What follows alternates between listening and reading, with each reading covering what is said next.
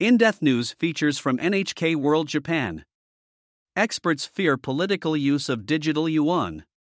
China's ECNY, a digital version of its currency yuan, made its international debut in tests at the Beijing Olympics. Soon after, US President Biden issued an administrative order to look into electronic currencies, including the possible creation of a central bank digital currency, CBDC, of its own. What are CBDCs, and how might these new forms of legal tender impact our lives? Why has Beijing issued one, and what are the implications of China becoming the first major country to do so? Are CBDCs the future of money? Economists have been talking about central banks issuing digital currencies for decades. The concept of money has evolved throughout human history. In ancient times, people used seashells until authorities started making coins. Centuries later, paper bills emerged. Money is now issued by central banks, which might soon start creating electronic currencies for the digital age, when many economic transactions are already made electronically.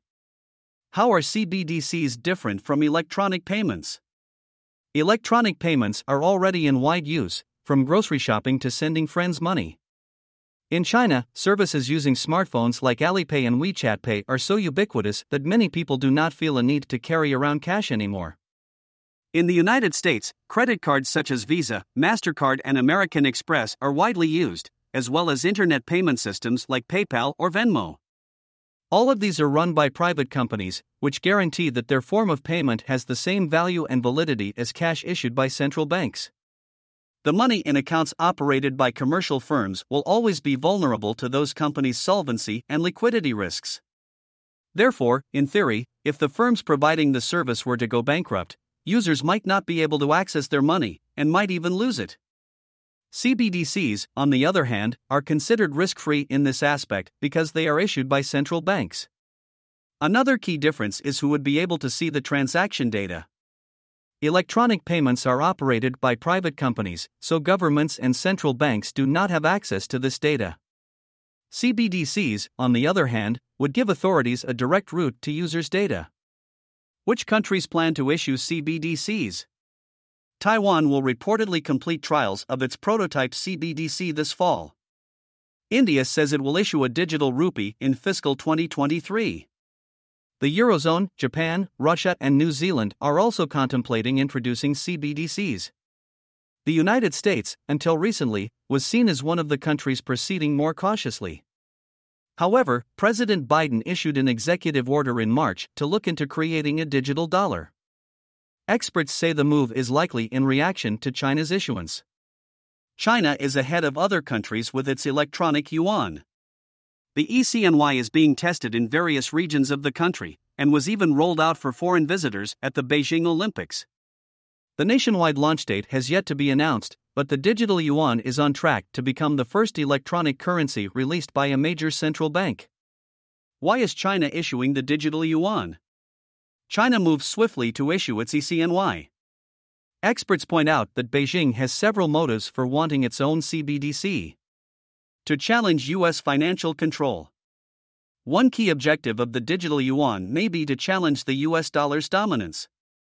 According to Kiuchi Takahide, a former Bank of Japan policymaker and executive economist at Nomura Research Institute, China and the US are competing for economic hegemony as the world's two superpowers. However, China is weak in terms of currency and money flow. He says international finance is US centric for two reasons. First, the dollar dominates international payments. The greenback accounts for about 40% of global payments by value, while the Chinese yuan share is a mere 3%.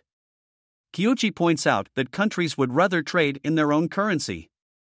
Deals made in another country's currency make your own economy vulnerable to foreign exchange levels. Forex levels would make the price of goods fluctuate with it, and that would negatively impact the domestic economy, he said. Kiuchi says the second reason why the US controls money flow is that international transactions, especially those in dollars, are made through banks using a system called SWIFT. That's an acronym for Society for Worldwide Interbank Financial Telecommunication, which is a messaging system that allows the transfer of money across borders. Here's how it works if a Brazilian farm sells coffee beans to a cafe chain in Italy in exchange for dollars, the buyer's bank in Italy pays the seller's account in Brazil through a bank in the US using the SWIFT system. A country cannot make international transactions if its banks are disconnected from SWIFT. This has been used by the US as a means of economic sanctions, Kiuchi noted. In fact, Russia now faces this predicament. Some of its banks have been removed from SWIFT due to the Ukraine conflict. SWIFT is overseen by major central banks around the world, including the US Federal Reserve. Although it maintains neutrality, the Belgium based network complies with EU regulations, including sanctions. In essence, the United States has the upper hand financially over China because the dollar is the preferred currency for international trade, and these transactions are made by banks using SWIFT. I believe China wants to escape US financial control by increasing yuan based transactions that can be made not through banks, but digitally, Kiuchi said, adding that the ECNY might be the perfect way to do that. Money in digital form doesn't require costly transportation. The fact that the electronic yuan would make transactions easier will encourage other countries to use it. He predicts that nations wary of the US, or those trading heavily with China, will start using its CBDC to gain competitive edge from data. Beijing might have another motive in mind for its digital yuan, gathering transaction data. The ECNY is a data issue, said Yaya Fanusie, adjunct senior fellow at the Center for a New American Security. The digital currency is really just one part of a data collection effort.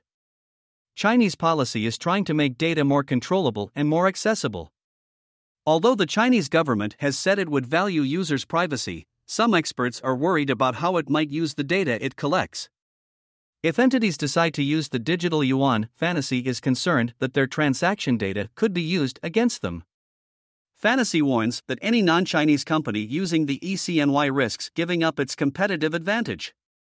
The Chinese authorities are going to know about how much the company is making, and they're going to know about the pattern of behavior of that firm's users.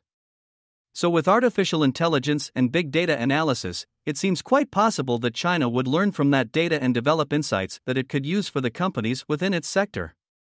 To enforce stricter control. Both experts think that part of Beijing's motivation in developing the ECNY is rooted in power. They envision scenarios in which authorities use the electronic currency to enforce stricter control. Kiuchi states that taking back power from the private sector is a key objective. Chinese citizens have adopted electronic payment services such as Alipay and WeChat Pay. He says, I believe authorities are concerned about private companies collecting data on its citizens. Beijing wants in, too. He believes the government will slowly try to take over electronic payments by making the digital yuan more convenient than its private competitors. Fanusie is worried about authoritarian retaliation. He points out that Beijing already does that to an extent, alluding to an incident in which retailer H&M's internet presence in China was scrubbed after the company criticized Beijing's alleged human rights abuses of Uyghur minorities. If a company's transactions are part of a digital ecosystem that China controls, I would imagine that China would simply cut off financial access to any company or individual that the government is not happy about, Fanusie said. The digital yuan would make it easy for Beijing to stop payments or freeze holdings, taking authoritarian retaliation to a whole new level. To lead internationally in new field. Fanusie says another aim of the ECNY may be to lead in a new field of technology. Beijing's main objective is to be a leader in the digital economy. China wants to get a foothold in technologies that are still up for grabs. Traditionally, being an early adopter has its advantages. Countries with more experience and deeper insight into new technologies generally tend to influence international rulemaking. In the case of CBDCs, the conversation would likely center on making a system for international transactions. Fanusie emphasizes the perils of letting an authoritarian country lead the way to build infrastructure. The standards China is going to push for are not going to be ones that respect democracy or freedom. If other countries want access to a system China has great influence over, then they may be forced to follow certain guidelines or to support certain policy moves. Kiuchi agrees that China aims to become a leader in the CBDC sector and warns that the country could take it further. Beijing's vision may be to create an economic zone that uses the yuan as its reserve currency and adheres to its own trade rules that benefit itself and emerging economies, he said, adding that such a state could ultimately lead to an international divide. The world could be divided